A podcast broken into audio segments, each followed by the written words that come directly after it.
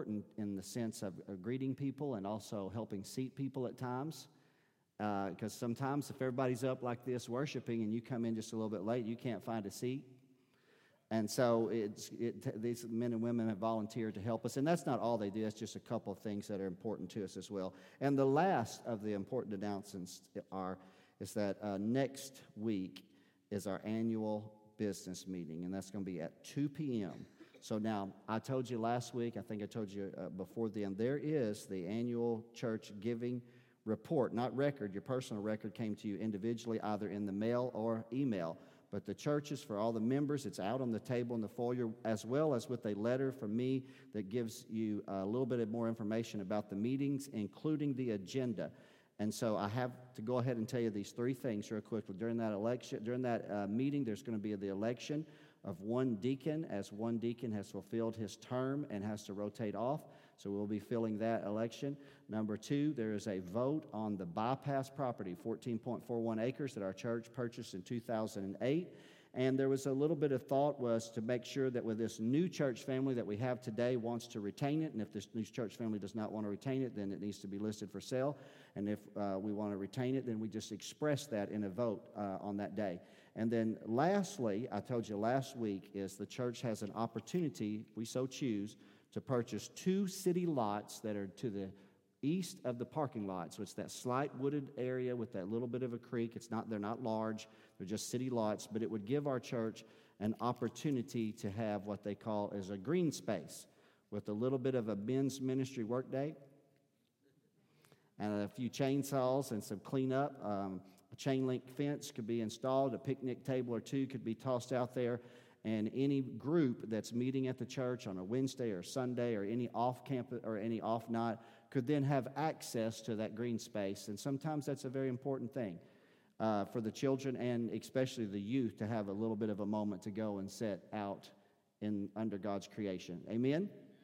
So that's a that's sixteen thousand dollars is what I have negotiated as the acceptable price between me and I'm not necessarily a, negotiator, but nonetheless it worked out and uh, oh, I started to say something about Bear, and I got to move on. So, all right. So, thank you so much for being here today. My heart is heavy with the Word of God. If you're a visitor, God bless you for braving the elements to come out and be in service with us today. I have been in a series of messages that I thought that I was going to pause, but I did not, and it was from the it was the journey of the children of Israel. It was originally it was um, about the word of faith that became the journey of faith for us, for me personally. I've been finding revelation in each particular passage, something the Lord has quickened in my heart that I felt very confident was a word for this assembly when I brought it to you, and I feel that way as well today. So I'm going to ask, if you would, to stand and honor the reading of Scripture. If you've got your Bible, we're going to go to number 16, and we're going to read five verses initially today. Amen. All right, I'm grateful for the presence of the Lord. That prayer has already been prayed, that the presence of the Lord will continue among us, that we will not do or say anything to grieve him that would cause him to retract or withdraw his sovereign manifested presence. Come on, somebody, amen. So, Numbers chapter number 16, verses 1 through 4 says, Now Korah, the son of Izhar, the son of Kohath, or Kohath, son of Levi. And any of you that make fun of me when I try to read these names out, I can have a reader if you want me to, you know, spontaneous. So it's harder than what you think. So Kohath, the son of Levi, and Dathan and Abiram, the sons of Eliab, and On. I, I like On, I can work with that easier. And the son of Peleth, sons of Reuben, took men. So we move past the name, but the, the, the individuals are important because it's part of what we're going to talk about today. And they rose up before Moses with certain of the children of Israel, 250 princes of the assembly, famous in the congregation, men of renown. And they gathered themselves together against Moses and against Aaron, and said unto them, You take too much upon you, seeing all the congregation are holy, every one of them, and the Lord is among them. Wherefore then, lift you up yourselves above the congregation of the Lord. It's a pretty strong accusation. And when Moses heard it, he fell upon his face. And we're going to pause because I'm going to elaborate the entirety of this chapter, and it would take us too long to read it in its entirety. So I'll just elaborate it. You can keep your Bible open when I do so, so that you can vet me and make sure that I am not adding anything to the context. But we'll read one last verse of Scripture that sets for us kind of a little bit of our path. It's the 40th verse. We're going to jump all the way to the 40th verse here, and it says to be a memorial. So we're in the 16th chapter still, in the 40th verse, to be a memorial unto the children of Israel, that no stranger, which is not of the seed of Aaron, come near to offer incense before the Lord, that he be not as Korah and his company, as the Lord said to him by the hand of Moses. So I've omitted the majority of what takes place that I'm going to fill in in just a moment of time, but I'm going to leap ahead in time to a tag, a title that won't make, won't make as much sense to you right now, but if you'll stay with me, there's a divine revelation that I've entered into. Not that I was the first to discover it, I've entered into other men, women's labors, and it, my heart was filled with faith as I read uh, and studied yesterday in anticipation of this, of this sermon. So here's the title for us today it's Of the Sons of Korah with a question mark. So, of the sons of Korah, and I'm going to ask you to pray, to pray that your heart and mind would be prepared to receive, as the writer James says, the engrafted word. How many believe that God's word does not return to him void? You're not here by accident today. God gave you the courage and the strength, the stamina, if you will, to rise up and arrive at this house today to receive the word of God.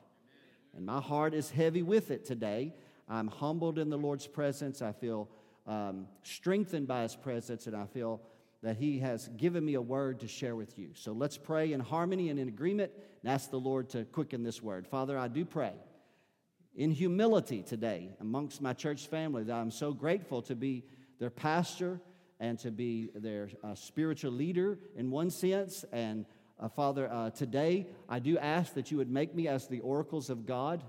And Father, I do remember that there is a psalm that is written that you would make, Father, my tongue the pen of a ready writer. And I pray that you will do so again today, that you might script the truth of your word on the parchment of their heart, that all of us will receive this word. It will burn inside of us today, and we will, Father, walk in the strength that it provides. God, I thank you for these things. It's in Jesus' name, and all God's children said, Amen and Amen. Thank you so much for your honoring of the reading of the Word of God by standing. It is a tradition that we hold to and value here at First Assembly. So, along this journey, as we have been following the children of Israel, we have arrived at the base of the mountain where they were charged to enter into the promised land to take the land. But two weeks ago, we, we went into the Word of God that showed that when they sent out the spies, the spies brought back a negative report that spread like leaven amongst the people, and the people stumbled in unbelief. Does anybody remember this? And a people that had been destined to enter into the promises of God, enter into the promised land, and to take it by God's supernatural power, as I have said many times, because I'm quoting from the scriptures, where they were to take cities they didn't build, they were to take houses they didn't build, and wells they didn't dig, and vineyards they didn't plant. God had supernaturally brought them brought and intended them to take them, but in unbelief they stumbled. They were destined for 40 years of wandering in the wilderness, and the wandering has commenced.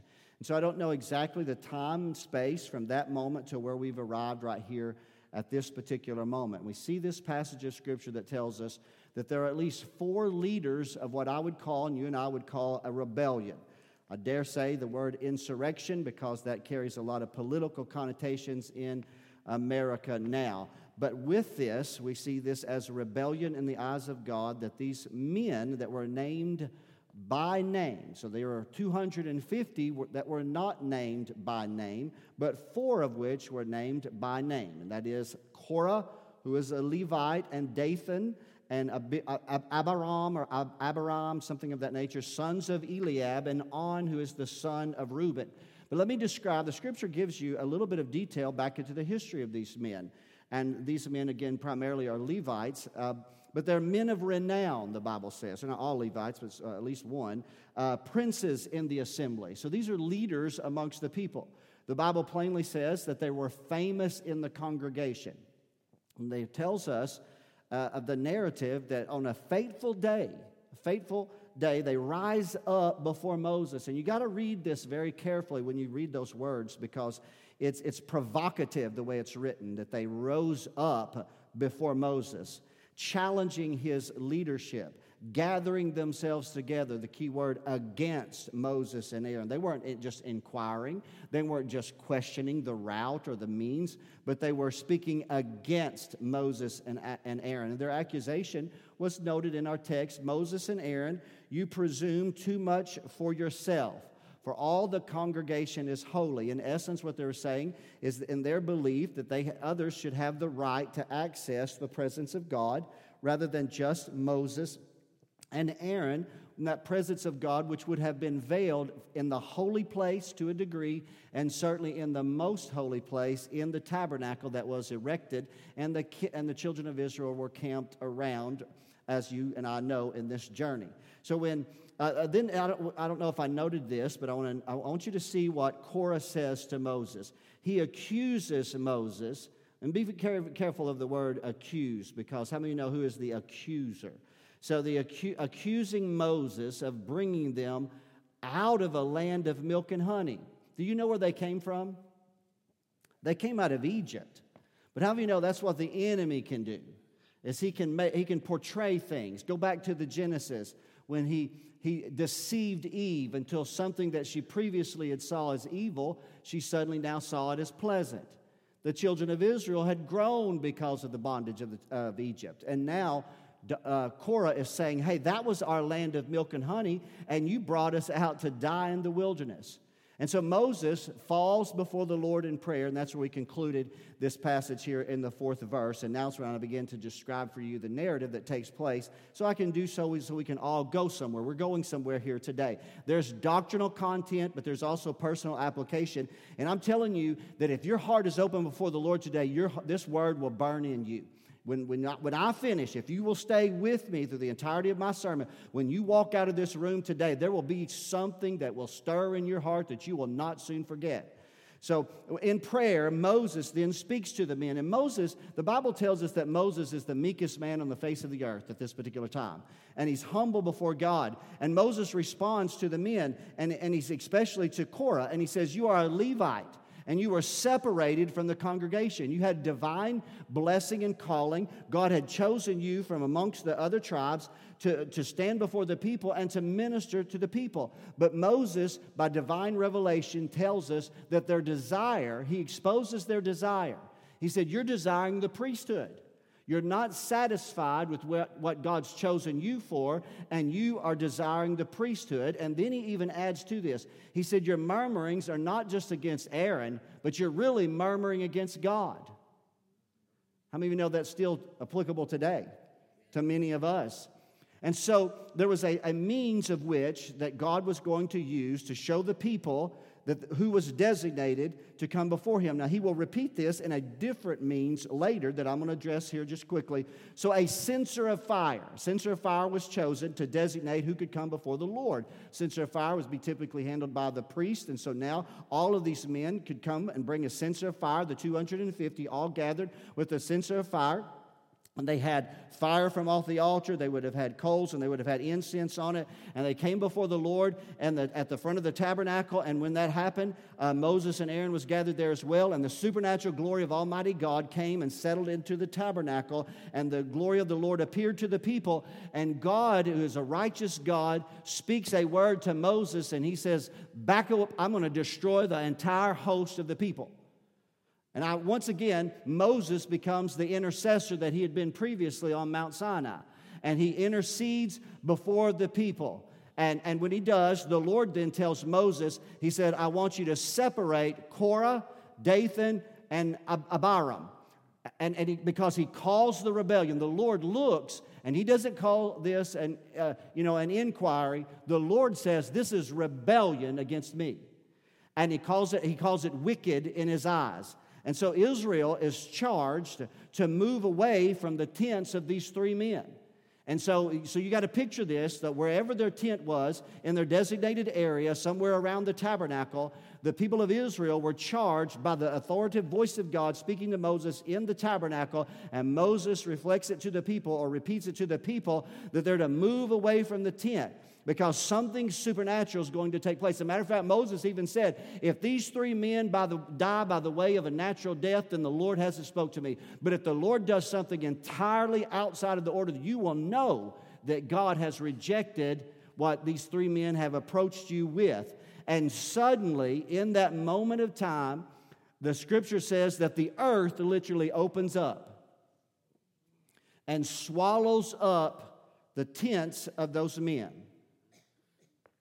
And after that, almost immediately, then, fire comes down from heaven and consumes the 250 men that are involved in the rebellion. And then the Lord told Moses, He said, Moses, I want you to go and recover. Moses tells Aaron, go and recover those 250 censers that the 250 men that had come before the tabernacle with in their hands he said, Go and recover them because they were hallowed before me, and I want you to use them. And that's where we jumped ahead to the 40th verse. So they took those 250 censers from beside the, the, the burnt carcasses of those men, and they brought them back and they beat them together and shaped them into a covering for the brazen altar so that when the children of Israel would see the covering, they would be reminded of this fateful day in which there was a rebellion before God, a rebellion before Moses and Aaron and his leadership, and that they would be reminded that only the priest was called to come into the presence of Almighty God. Now, but that, it wasn't over. So the next day, I'm telling you, this was a true rebellion. So the next day, now the congregation, now without the 250 plus four men, 250 men plus the four leaders, the entire congregation is gathered against Moses and Aaron, and they're accusing them of killing the men. And so, with this, again, God speaks to Moses, and the Lord's wrath is hot. And listen, I don't have, I don't have a problem telling you that God is a God of wrath. God will judge iniquity. And the moment that, uh, that you get that right is the day that you'll repent, right? And so the, the, his, his wrath is hot against the people. And once again, Moses falls down in intercession and pleads for the people. And he gets a word from the Lord. And the word from the Lord is to send Aaron to go out amongst the people with the censer as uh, representing intercession, sacred intercession amongst the people between God and man. And he burns the incense to protect the people. But before he can even get out there, a plague from the Lord has begun to spread, and people are dying. And Aaron arrives and he intercedes. And here's what verse 48 said it said, He stood between the living and the dead. He stood between the living and the dead on behalf of, of, of the people and the plague was stopped. And before the plague was stopped, 14,700 people lost their lives on this fateful day, this rebellion. And so, perhaps in, uh, certainly in direct response, the story continues in the next chapter, the 17th chapter. And I'm not elaborating on it, but I'm going to tell you about it because it's a part of the bigger picture that I want you to see in a moment. So, in order to confirm once and for all for the people that the priesthood belonged to Aaron of the sons of, of Levi, the Aaronic priesthood would belong to him, and the Levites would be given to serve the priesthood. Moses told the men and the congregation, here's what we're going to do. He said, We're going to take a wooden, lifeless, dead rod, and we're going to put the name of every tribe on one rod, because there were 12 tribes. So you have 12 rods, and we're going to take them into the holy place. Whether they went into, uh, they actually would probably have went into the most holy place and lay, on, lay before the Lord, and, and we're going to see if God will confirm who has the right to access the presence of God. And so they do that on one day, and nothing takes place. And the next morning, Moses goes in and he brings out each of the rods one by one. But when he brings out the rod of Levi that had been inscribed with the name of Aaron on it, it's not a dead, lifeless rod any longer that was just cut down and that had been, uh, you know, had been shaped into a rod. It has blossomed. It's sprouted. It's even got fruit on it, complete fruit on it. And it was an affirmation to the people that the supernatural power of God had chosen the priesthood of Aaron to stand before him. And in doing so, God was intending to thwart any additional rebellion of this nature. It's a very powerful, complex story, isn't it, church family? Uh, you won't get this talked about in a lot of churches, but you're going to get it here today. And so there are many underlying truths in this account. Number one, the need for an intercessor. Thank God for Moses, right? Or we wouldn't know anything about the Israelites. All we would know is about the Mosaites because God said, I'll destroy, I'll start fresh. God can start new if He chooses. Amen? And, and, and then that's why the Bible warns us. He says, uh, if, if you continue in the faith, I won't even go there. So then also I see other things. I see perhaps a, an initial revelation of the New Testament principle of the priesthood of the believer could find a possibility of its root there. I also see a revelation of God's holiness, God's judgment, ministry gifts and callings, fruitful ministry. And of course, contained in the rod that budded is the revelation of Jesus Christ's death, burial, and resurrection. When a lifeless body, come on, somebody, came back come on, fully whole by the supernatural power of God. So there's a lot of depth to this particular passage of Scripture. However, here's where I want to set. My heart is wanting to camp for just a little while. My heart here is to share with you something that I hold to very, very personally and dearly, and I study uh, quite regularly, is to understand submission to spiritual authority. It's a biblical principle that I think we need to expound upon more often. So, one of the more difficult things, or lessons, or messages that I have taught in the last few years was this past Wednesday night. Because in the midst of our Strengthening Our Marriage series, in lesson number two, that was lesson number three for us, was the responsibility of the wife.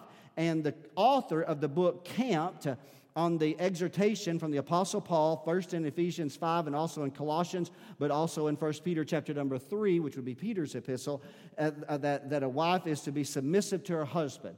And so in the context of strengthening our marriage we did our very best. I did my very best to minister that word but it's a difficult thing for a male to stand in front of uh, some uh, uh, a lot of ladies, you know, I could come in the week before and be like, oh man, man, we got to love the wife as Christ loved the church. But it feels altogether different to come to that same pulpit and go, Women, you got to submit to your husband. Are you hearing me today? So you can understand that it was a challenging message, right? And, and why is that, Pastor Brown? Because the cultural emphasis on equality in every spectrum of society has bled over into the church and into the home. So let me, I shared this, and this is, this is not that, this is not a repeat of that message. We're going far beyond that today. But equality and value must be distinguished from rank and responsibility. Come on, somebody. You're just as valuable. I was in the military for nine years, and I was just as valuable, intrinsic value to God, and also valuable in the context of my role that I played in the military, though I was not a four star general, right? But I carried myself that I had value. So, rank and responsibility is the means of which spiritual authority is both realized and recognized. And that's what I'm trying to talk to you about today. I want to, I want to, I just take you and lead you into this because there is a word from the Lord attached to this. The kingdom of God has always had structural, organized, a spiritual rule and rank. He always has because God is not out of order.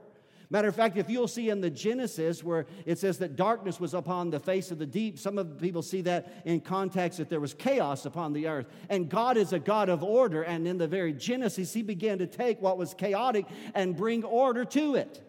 Right? And so God chose the patriarch families and heads of the families that had rank and responsibility and also authority.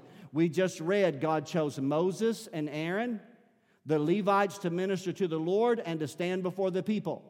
Rule and rank, authority, both realized and also recognized. The 12 tribes, there was always patriarchal leaders. They typically are described as heads of families within the 12 tribes. When you follow the children of Israel into the kingdom years, you'll recognize that God had chosen the tribe of Judah. How many know God has the right to choose? And he chose Judah. And from Judah, he chose David. He rejected the tribe of Benjamin, from which Saul had been chosen initially, God said, I've rejected him. God can reject and choose as he sees fit. And he chose David. But from David, then there was a successive lineage of kingly leadership, whether they were all godly or not. We certainly will recognize that's not true. But they were all successive in their generations of following that paternal pattern. And so in the Gospels, we see that Jesus had many disciples. He had throngs of people, I preached about last week, throngs of people pressing upon him. But of that masses of humanity, he chose 12. And of the 12, he chose three. And there were times he sent the 12, but there were times he expanded it and he sent 70 to go in front of him and to minister on his behalf. And then when we leap out of the Gospels into the formation of the New Testament church, beginning in Acts and carrying into the epistles, we see that God had the uh, 12 apostles that brought leadership to the church. From there, we have prophets, which would be foundation on the kingdom of God. And I'm going to add evangelists, and I'm going to put that in the context of the church, the overall church, because most of their ministry is itineration, itineration and that's apostles and prophets, evangelists. But in the local assembly, God has an order of rank and responsibility. He has pastors and teachers with elders and deacons, and some of which describe elders and pastors to be the same. And then as I study the word, I see that there are additional leaders within the fellowship. And then beyond this, I also see in the home. I believe in that natural order that we see in the Word of God, where Paul alludes to in 1 Corinthians 11, and he says that the man was created first. So there is a natural order. The husband is the head, then the wife, and then the children.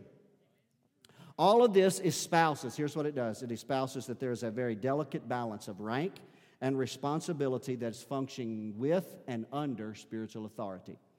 I mean, know, all authority comes from God, right? And then Jesus said, All authority's been given unto me, both in heaven and in earth, right? He received it from his Father. Amen?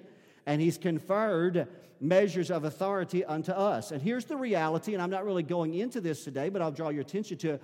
As believers in Christ, we all have special, unique privileges. I recognize that. And we all are given access to the holy presence of God. And today, thank God, because of the blood of, the, of Jesus. Amen? And I recognize that. And all of us can come before Him. Unto God, we are kings and priests. And we all have some measure of spiritual power and authority. We're all to tread on serpents and scorpions and over all the power of the enemy. Amen?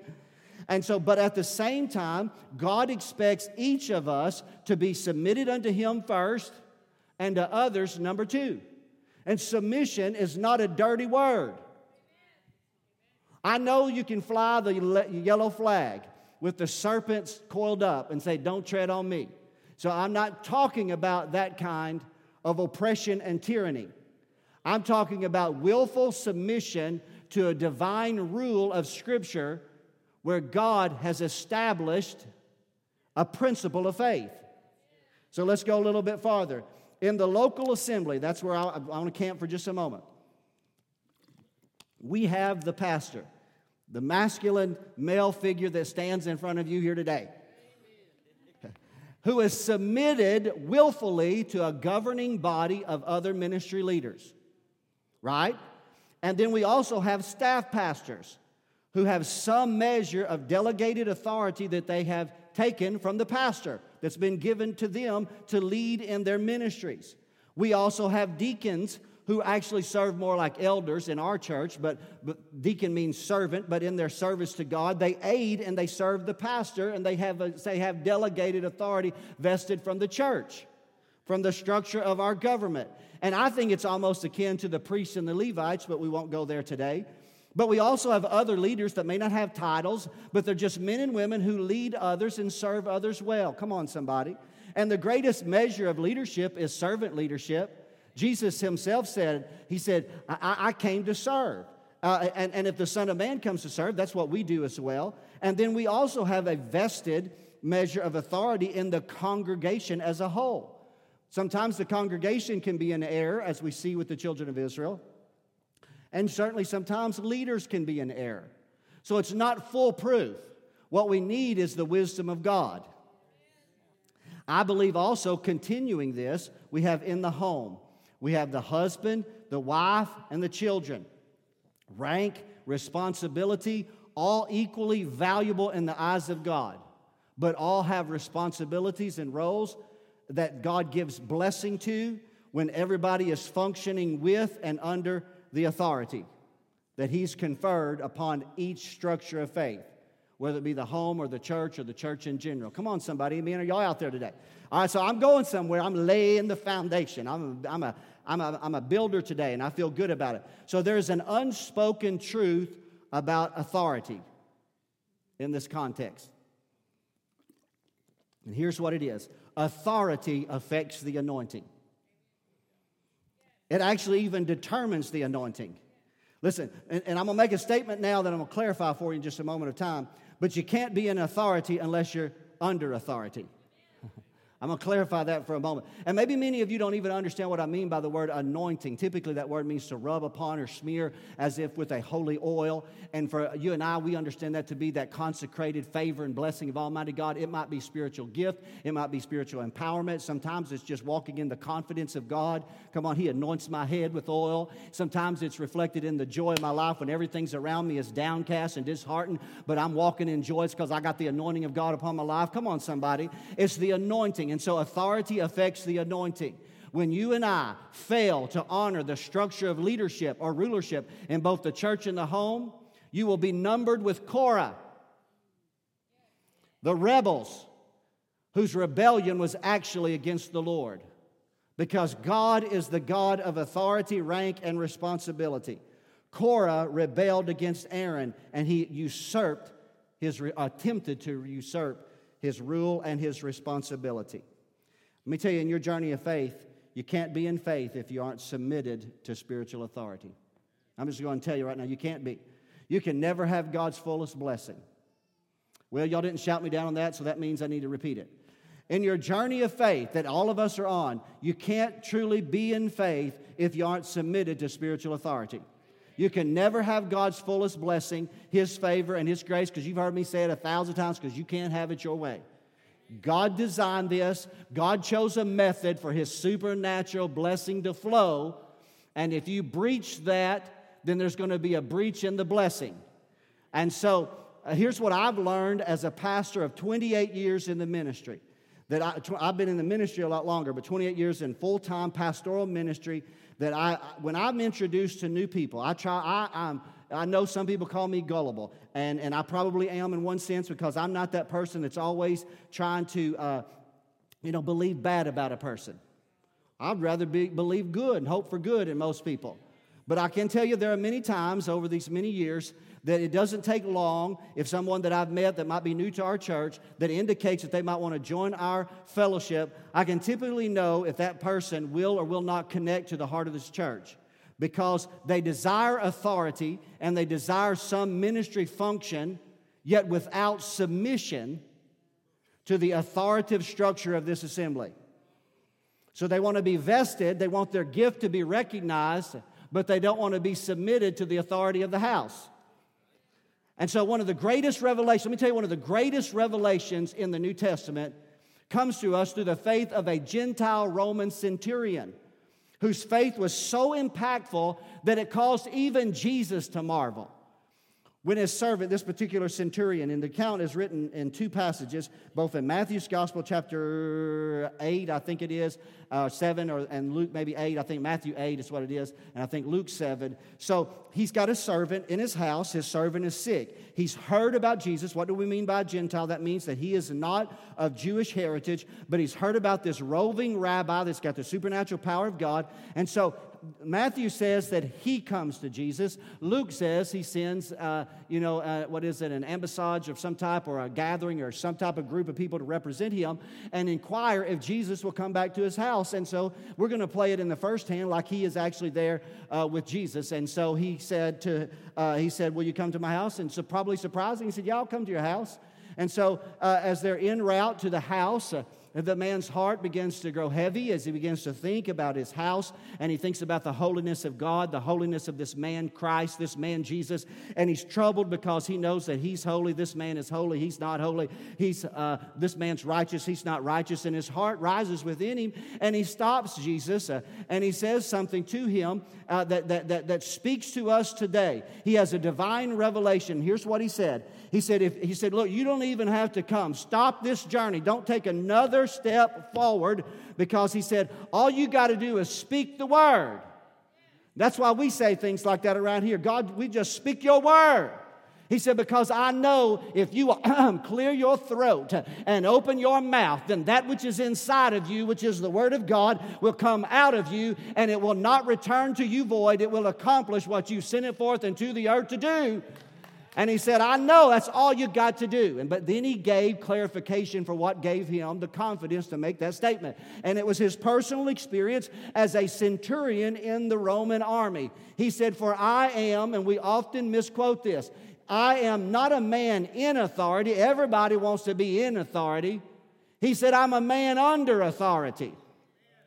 Oh, I'm preaching way better than y'all shouting right there because there is such a depth of divine revelation because you will never be in true authority unless you are first under authority.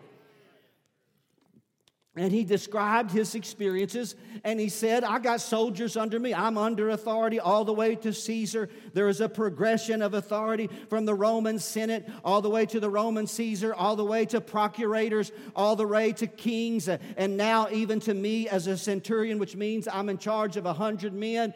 And he said, I'm under their authority, but I'm over these men. And I say to one, go, and he goes, and to another, he goes, and he does that, and another come to me, and he comes to me and he said, That's why you ain't got to do anything else. Don't take another step towards my house. Don't get any more of the dust under your feet. No, no, no. Don't take another step. Just open your mouth and speak the word, and my servant will supernaturally be healed by the power of Almighty God. Hallelujah. And that confession of faith, I mean, no, confession of faith is important when it reflects the true faith that's in your heart. And so when that happened, Jesus stopped. You see Jesus marvel at two things two, two and then one. Two is, I'm going to share with you the first. The first is unbelief. he will call it out of you in a second because he sees your heart. He, will, he, will, he marvels at unbelief, but he also marvels at genuine faith. And this is one of the only accounts in all the Word of God where Jesus turned and said, I've been walking with you guys, you fishermen from Galilee, for, for about two years now. And I hadn't seen faith like this anywhere but in this Roman centurion. Isn't that powerful? So here's where I want you to, I want, I want to show you a couple things here today. So I believe that when you recognize that you are under authority and you willfully submit to a structure of faith for you and your family, and you walk in harmony with and obedience to the rule and rank of that structure of faith, that that's the place of divine anointing. I believe because it flows from the head to the body, come on, somebody, and to all that are in associated with the body. God's favor and blessing from a place of submission to the will of God, submission to spiritual authority, you now gain your authority. And so once you submit to authority, you, be in, you get empowered in authority. And now, guess what? You and I can speak the word of faith as well. And when people challenge you about, well, what gives you the right to speak the word of faith? It's because I'm submitted to authority to the Lord's authority, and because I'm submitted to authority, and then I receive some measure of His authority. Come on, somebody. Amen and amen. Now, listen, again, I want to go further and take it into the family for a moment of time. Again, this is why it is imperative for families to function in harmony with the will of God. Children should be submitted and respectful to the parents. I do believe this wives should be submitted and respectful to the husbands. And the husbands uh, ought to be submitted to ministry leaders in the church collectively because that allows the blessing to flow. Because there's favor and blessing available for all. And look what this says here in Hebrews towards the church collectively. So that's what the church said. And this is not even a pastoral epistle.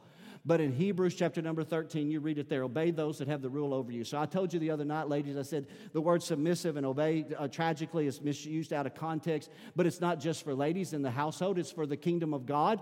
Men are expected to obey those that have the rule over them and submit themselves because those of us that have some measure of leadership, you know what we're doing? We're watching for your soul.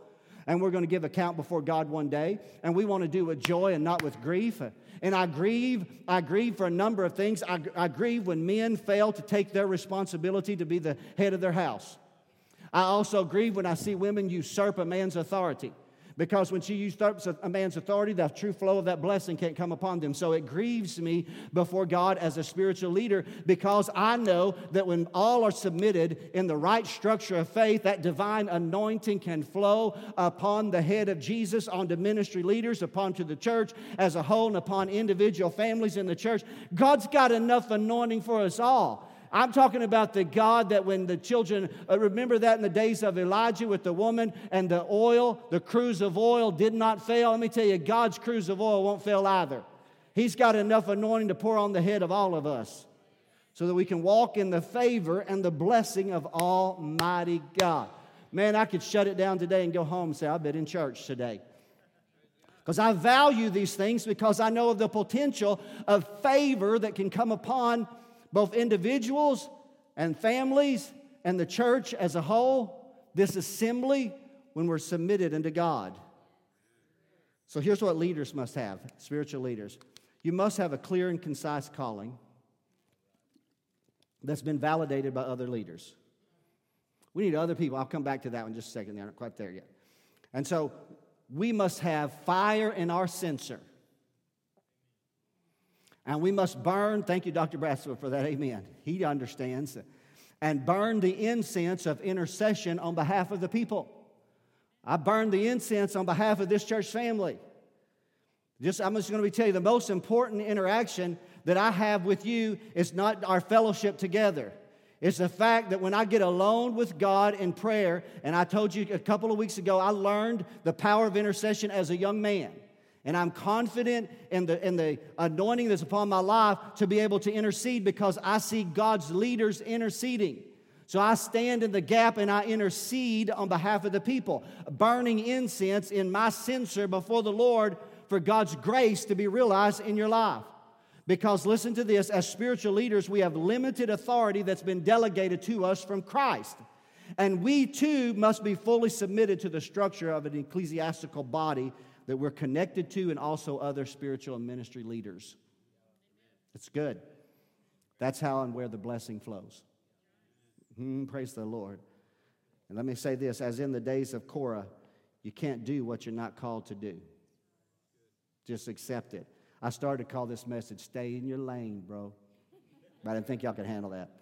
You can't listen to this, and I, it's going to get good at the very end. If it hasn't been good yet, it's going. I'm not there yet. I'm not even going to look at my clock. You cannot usurp the anointed leadership in your life and walk in God's blessing.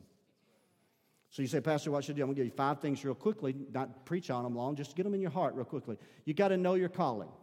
You just got to know your gift and your calling before the Lord. You got to know your role, your responsibility. Other people will validate the call of God in your life, right? Even if you think one thing, you need to expose that to others and listen and heed their counsel. So you got to know your calling. So listen to others. It's important because it affects the whole.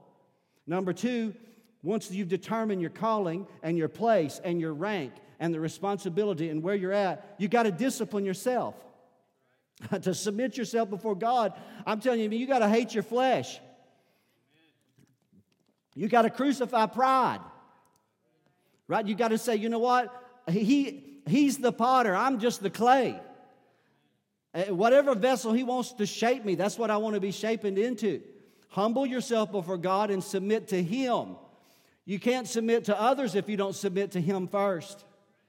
Oh, there's a good word out there. Come on. Number three, don't speak against those who have rule against you. I do believe in that. Be very cautious. Choose your words very, very carefully. It doesn't mean that you can't have interaction, especially if there's been abuse or if there's misuse or there's tyrannical behavior, either in the home or in the church. It doesn't mean that there's not some means of interaction and discussion, but don't speak against because the Bible plainly warns us of when people murmur against. Number four, you have to be under authority to have any real authority. You just have to be. Now, listen, you can walk around and make certain claims, but it won't be truly validated. I'm just telling you because God is not going to breach his structure for you. The flow of anointing, he's not going to break the order that he set in the Genesis just for your sake. He's going to expect you to conform to the will of God. He's not conforming to you. So, in order for you to truly have any sacred anointing, and I'm telling you, it's a sacred anointing. I know that a lot of the church, there are churches all across this community today that don't have any true understanding. I'm not trying to say that we do above all others, but we do above a lot. And that is of the sacred presence of Almighty God that can come along upon a believer in Christ Jesus, releasing the favor and the fragrance of the living Christ. And we walk in that supernatural power. Number five, very quickly, is to repent.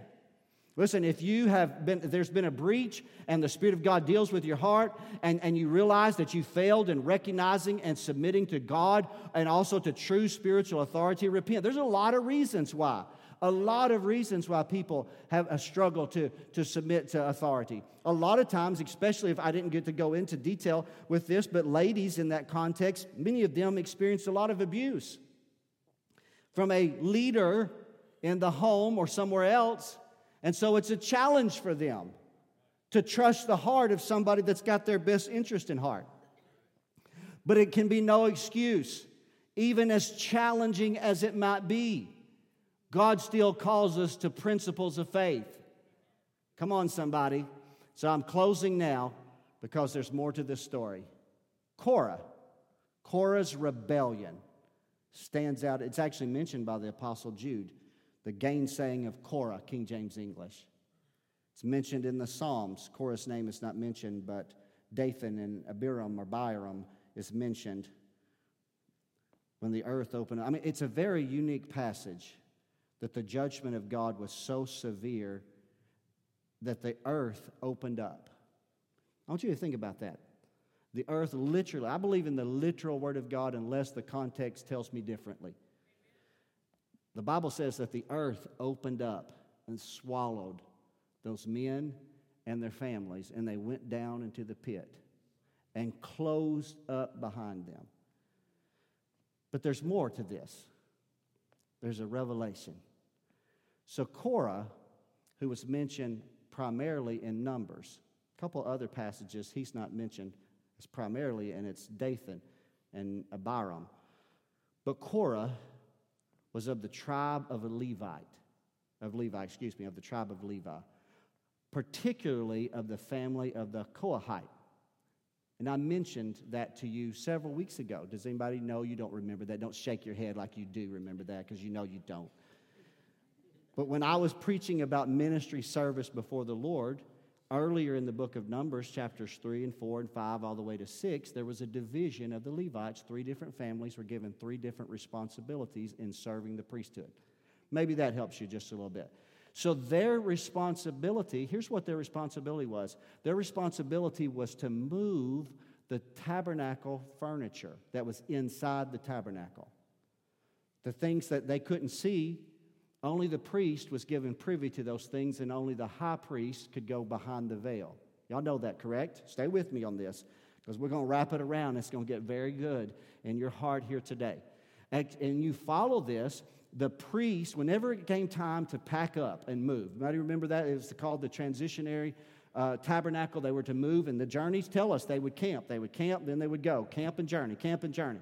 And whenever they got ready to journey, they had to gather everything up. They couldn't just haphazardly toss it in the back of a Ryder truck and head down the road. Come on, somebody. So it had to be, it was, it was these were these are sacred instruments. And so the Lord had told Moses to tell the priest, you go in in front of the tribe of Levi, Levi, the Kohathites, and you make sure that you cover all the instruments so that when they come in, they will not touch them and die. They'll be totally covered by fabric.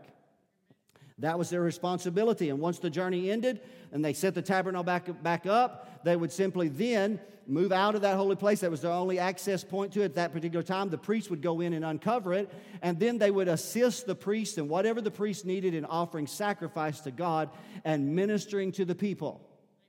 And so their access to the holy place was now prevented, for only the priest could go into the veil of the holy place, the tabernacle. Come on, somebody. Are y'all out there? So Korah Moses, by divine revelation, recognizes he desires the priesthood.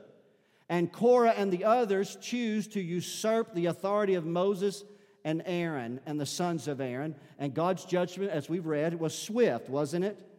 But if you will read closer to the text, you will reveal that when the earth opened up, it didn't just swallow up those four men, it swallowed up other leaders and families, their families. It's very harsh. It seems to indicate that just before the earth opened the, uh, to swallow up the rebels, Dathan and Abiram, I keep switching his name back and forth, but that's all right, came to the door of their tent. Read it on your own. They came to the door of the tent, But it's not mentioned that Korah came to the door of the tent, so it's most likely that he remained in his tent. And the Bible says in the book of Deuteronomy, repeating this story, it says, Dathan and his household was swallowed up. So the household of Dathan and Abiram was swallowed up. But when in Korah's tent, it would be only the men that he influenced. So if you read between the lines, in the absence of the mentioning of the family of Korah, we presume his family survived somehow. And so, okay, he's like, wait a minute. Did they survive? So, so Dathan's children were swallowed up, and Abiram's children were swallowed up. But Numbers 26 11 confirms this. It plainly says, notwithstanding, the children of Korah died not. So now we're starting to see something form here of a revelation. The sons of Korah probably are not small children that are being re- represented here, but they're probably teenage or young adults who have already, perhaps even older than 20, have entered into the ministry. They somehow chose to separate themselves from the rebellion of their father. Now, if you read the Jewish Midrash, the Jewish Midrash said that they, they fell in the pit. And I think the Jewish Midrash is, uh, is legend because they said, but as they're falling, ah, free falling into darkness, they repent and God makes a ledge pop out on the edge of the, uh, of, the, of the gate of the opening and they land there and they're extracted and they survive. I don't believe it was the case. I believe that the sons of Korah recognized that what their father was doing in usurping the authority of the priest was rebellion against God. And because it was rebellion against God, they made a strong decision that they were not going to follow their father into that rebellion before God. And they survived. They heeded the word of God, and as doing so, their ministry endured for generations. So they continued as Levites ministering to the people and serving the tabernacle in their appointed place. And when you read the Word of God, you'll find them for 400 years, generations later. Let me tell you this, and y'all follow this with me closely. I'm, I'm on the downward slope right now. But the best is still yet to come. That's good when you say, Jesus said you save the best for last. Come on, somebody, right? Now, stay with me. So, so let's jump 400 years in time to when, listen to this, David is preparing resources for the house of the Lord. He can't build the, the, the, temple, but he's brought the ark and a tabernacle or a tent to Jerusalem, where I believe the tabernacle, the real tabernacle, was at Shiloh at that, maybe not at Shiloh, I don't know where it's at at that particular time. But nonetheless, he calls the tent he pitches for it the house of God because he's establishing Jerusalem as the place where the house of God is to be built. And during this time, the sons of Korah now are serving in differing roles, including gatekeepers as well as chain worship leaders. So now they're leading in worship. Before they were just carrying the tabernacle, but now look at this with me. First Chronicles 6 and 34. We're going to show this. It's the Revelation. First Chronicles 6 and 31, I'm sorry, says this. And these, these are they whom David set over the service of song in the house of the Lord after that that the ark, ark had rest, because the ark would no longer have to move. And if they uh, didn't have to move and all the furniture didn't have to move, then those men would have been out of a job, but they switched them some. They set them over service in the song of the house of the Lord. Let's read the 32nd verse. And they ministered before the dwelling place of the tabernacle of the congregation was singing until Solomon had built the house of the Lord in Jerusalem, and then they would wait on their office according to their order. And if you know anything about that, that means that during that time period, they had enough Levites that you didn't have to serve continuously, but you would only serve at expected times during the year. And you would journey, for the Kohathites lived up in the hill country of Galilee, and they would journey to Jerusalem at their appointed time and serve. And their service now, because the ark is not moving, their service is they are doorkeepers in the house of God and that they are worshiping, they're leading worship in the house of the Lord. You say, well, how do we know it was them? We'll go to the 33rd verse. Because here's the these are they that waited of the sons of the Kohathites. And so, of the sons of the Kohathites, now go back to cha- uh, chapter 6, verse 22. Well, who were of the sons of the Kohathites? Korah and his sons. So you can see the picture there, so that the sons of Korah survived the judgment of God they were not judged because they somehow separated themselves uh, from the rebellion of Korah and Dathan and Abiram, and they chose not to usurp the authority. They were contented in being who God called them to be. Are you out there? And they continued in ministry all the way from the wilderness journey to the time of judges, prophets, and kings through David and Solomon's reign and beyond, and they kept the charge. And they were in some measure of authority because they were under authority. They were okay with not being the priest because God had chosen them to be a Levite. And they just said, God, I just want to be who you call me to be. And what's unknown to a lot of us when you think about the Psalms, the 150 Psalms that are contained in the Word of God, did you know 11 of them are ascribed to Korah's sons, the descendants of the ones that chose not to follow in the rebellion of usurping God's authority. And now supernatural gifts are flowing in their life, and they're penning some of the most famous of songs that you've sung and you didn't know it. Because uh, let me give you a, couple of these just real quickly. Psalm 42, verse 1 As the deer panteth after the water brooks, uh, so my soul thirsteth for the living God, comes to us as a song of Korah. Oh man, i am preaching myself happy today. If you turn over to Psalm 46, how many of you have ever quoted this one? God is my refuge and strength. He's a very present help in the time of trouble. You thought you were quoting David, but you were actually quoting the sons of Korah, the generational succession to the one that rebelled against God by not submitting himself to God. Let's go a little bit farther. How many of you have ever done this before? Clap your hands, all you people and shout unto God with the voice of triumph. And when you did, you thought you were celebrating with David when he was standing over uh, Goliath's carcass in the valley of Elah. But no, you were, you were singing a psalm penned by the sons of Korah who were rejoicing because they didn't usurp authority, they submitted to authority, and the anointing was still on their life, and they're writing poetic songs that have sustained generations and generations of, be, of believers that clap their hands. We shout unto God God with the voice of triumph. We stand content in Him because of the gifting of God upon those men. Man, that's good. And in my prayer today, unbeknownst to you, I said, God, you make my tongue the pen of a ready writer, comes to us from the pen of the sons of Korah. But I've saved the best for last. Psalm 84, verse 1. How lovely, somebody ought to sing it other than me. you say, Pastor, you're singing lovely in the eyes of God and the ears of God only. That's true. But I don't mind singing it. How lovely are the tabernacles, O Lord of hosts. Didn't we just sing a song a moment ago? How lovely are your tabernacles, O Lord of hosts.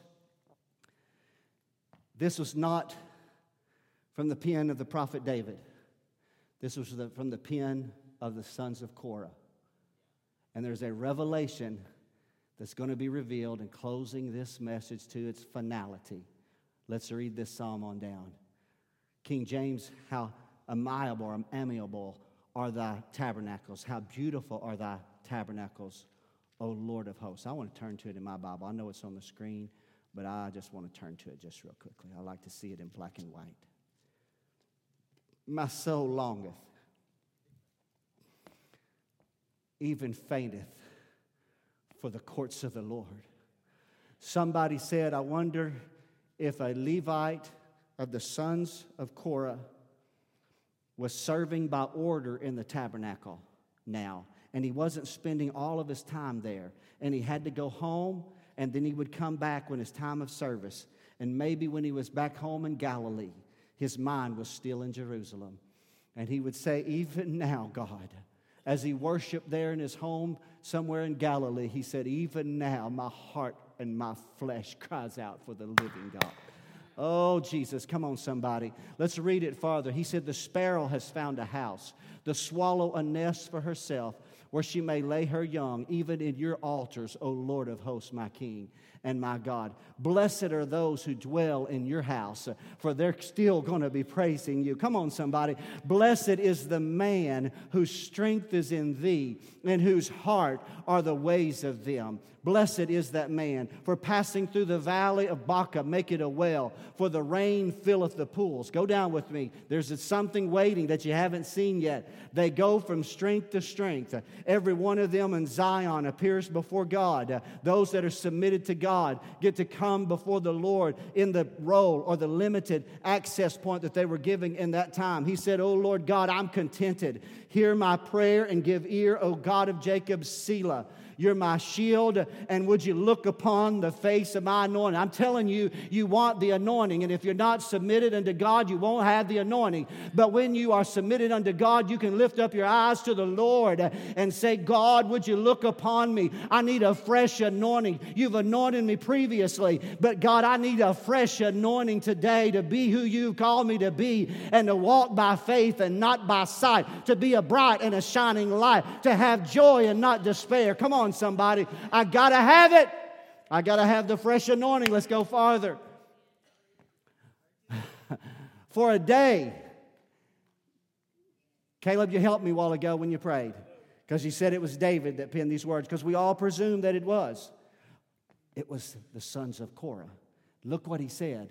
A day in your courts is he's, he's saying, man, I only get two weeks, but a day in his courts is better than a thousand elsewhere a day in the presence of Almighty God with the Shekinah glory of God, even if I can't go. Korah saying, even if I can't go, the sons of Korah are saying, I don't need to be the priest. Just get me in the outer court. I'll just stand there and bask in the glory of an omnipotent God. Because did you know the tabernacle couldn't contain his glory? The temple could not contain his glory. He's much far and greater than any man made edifice at all. His glory supersedes it.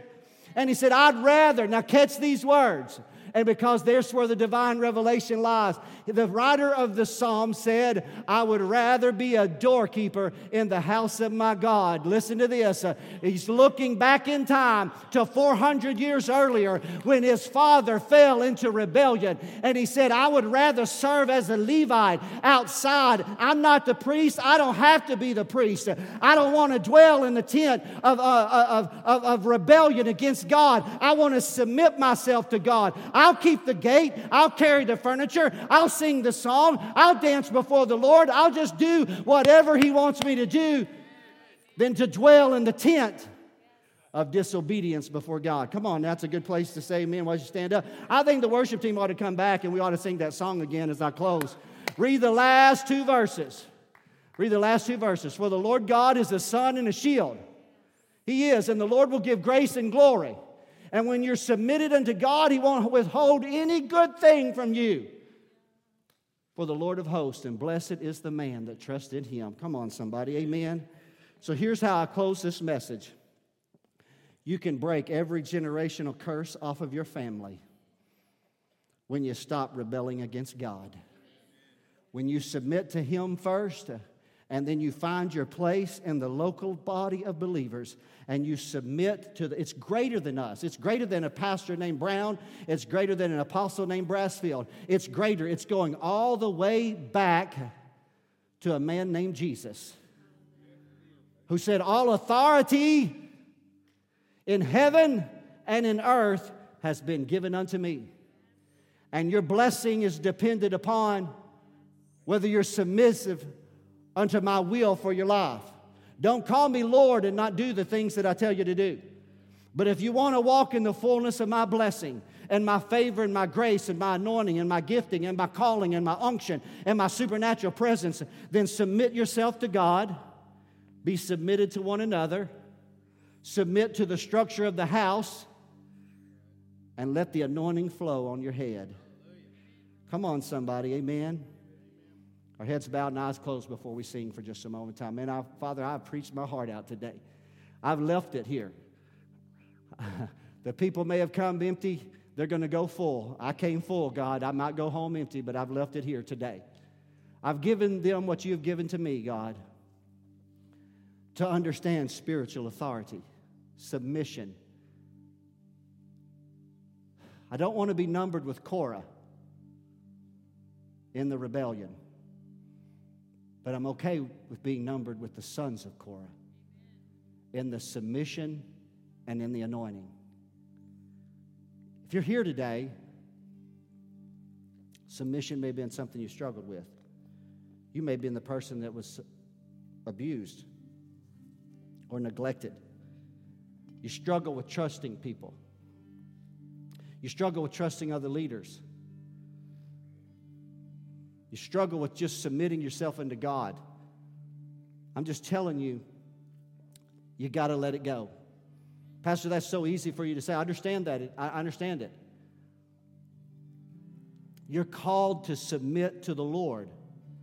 And in doing so, you're called to submit to spiritual authority wherever you're at. For there's where your healing lies, there's where grace comes in. It meets you at the point of your need. God ministers to you. He'll pour in healing oil and wine in your spirit. If you've been that person that you just have, you've just struggled to recognize spiritual leadership and spiritual authority, and you just you've been so hesitant to submit yourself, I want to challenge you today. Repent before the Lord. Did y'all hear that today? Repent before the Lord. Repent before Him today. When the people rebelled against the priest, Moses said, It's not against the priest, it's against the Lord. That's where all of our true rebellion lies. We're rebelling against the Lord. So I encourage you today repent before the Lord. Nobody can do it for you. I can't come to you, I can't teach you into repentance. I can only expose to you the need and encourage you to repent before Him. He's gracious unto you, He's merciful unto you. If you will humble yourself before Him, a broken and a contrite heart, He will not in any way turn you away. But He will put you in the structure of the flow of His anointing. And I'm telling you, you will rest comfortably under the shadow of His wings. Hallelujah. Let's pray a prayer of repentance. Oh, God, forgive me. All of us ought to just, uh, God, forgive me when I've sinned against you. Forgive me, God, when I've spoken what I shouldn't have spoken. Forgive me when I didn't recognize your call and your gifting. Forgive me when I wasn't contented being who you had called me to be and I thought I had to be somebody else. Forgive me when I didn't just rest and trust in the gift and the call of God that's on my life. Wash me today, God, because I want to be, Father God, numbered with the sons of Korah. I want to reject the rebellion of Korah so that I can be numbered with the sons of Korah. Come on, I feel the Lord in this house today. I feel a spirit of God in this room, the, the Spirit of God, the Spirit of the Lord. Listen, as we close, listen, that we're open, I open the altar up right now. You can come on. We're going to worship. We got to sing the psalm again. We got to. It's got to be embedded in your spirit again and fresh and new. But listen, if you've been rebellious, be repentant. If you're repentant, you'll have the anointing. If you continue in rebellion, there's be no anointing for your life. I'm just telling you the truth. So today, today I encourage you. How about some of you just meet us here? I want to encourage you. I just believe something happens when we step out, we move out from where we're at, we move to the front, we advance into the presence of God. We get to be in His supernatural presence. I just encourage you. I've given you all I can give you. The rest is between you and the Lord. I'm going to get down. I'm going to stand in my place. I'm going to lift my hands. I'm going to worship as a son of Korah. But I want to encourage you to do the same. God is holy. Come on, I feel Him right there. Y'all begin to sing. Let's worship the Lord together in this house, right here.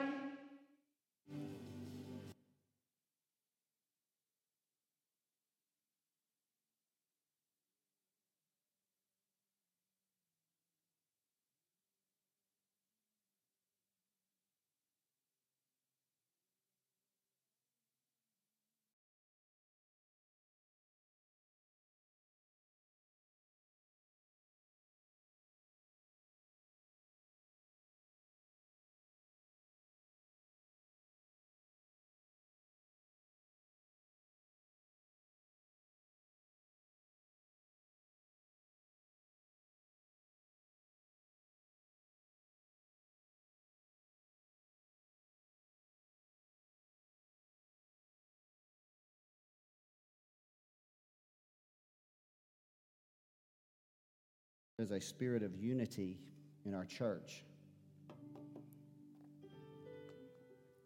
Let's close our. I hate to even use the word close. God, we don't want to do anything that would grieve your spirit, quench your spirit.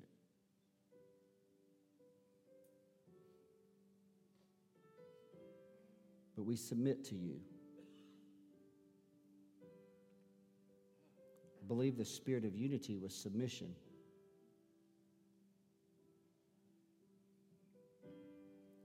We submit who we are, what we are, where we are.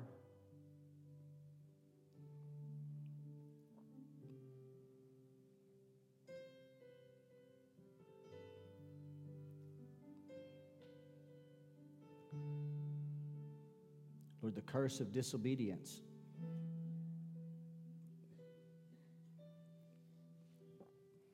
was proven to us today that if you were raised in a home or a tent of wickedness, you don't have to be numbered with that. You can separate yourself from it and you can start a lineage of faith. Come on, we saw that, didn't we, church family? They chose not to dwell in that tent of wickedness, even when it was the patriarch of the home. We don't know how old those boys were. Was family, what was it in the family? They were just the sons of Korah. The children of Korah perished not. They somehow separated themselves from rebellion, wickedness, usurping. Father, it was my privilege to minister the word, but it's also my privilege to lead in prayer and repentance. I'm not ashamed to lead our church in repentance. I'm not ashamed to encourage them to ask the Lord for forgiveness. Repent there's been areas of your life where you've rebelled against God, that the Holy Spirit is just illuminated to you through this message today or beyond. Father, I thank you for the privilege of repentance. I believe that was what was unified among us. I don't believe that we came arrogantly before you today.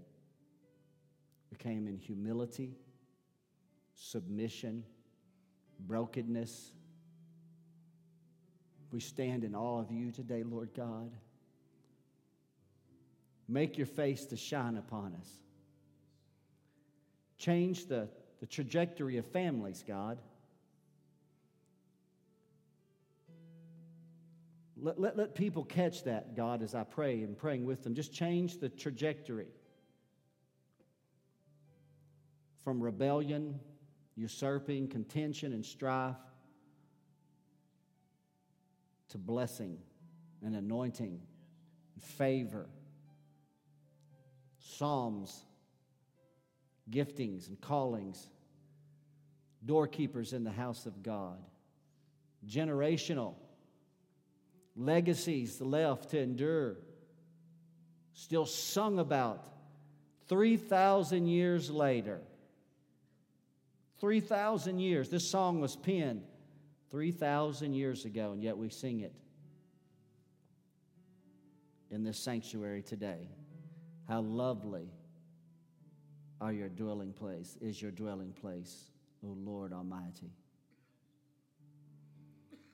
Father, we have beholden the beauty of the Lord in this sanctuary today, and we are moved by it. I bless the people, God. If there's any faith in my voice today, I just pray for them. I pray for them, Father. Make your face to shine upon them. The psalmist said, God, my head's anointed, but I need fresh anointing. Anoint their heads with fresh oil, the joy of gladness. Let them count the hours and the minutes till we come back together this evening. An expression of faith and submission to one another. When we shake somebody's hand or hug somebody's neck, let us do so in a spirit of humility today. Let the very act of greeting one another be submitting to one another, fulfilling the Word of God today. So I love you. I feel honored to have been in this room. Thankful for this privileged opportunity, God. It's in Jesus' name we pray, and all God's children said, Amen and amen and amen and amen. Listen, love one another.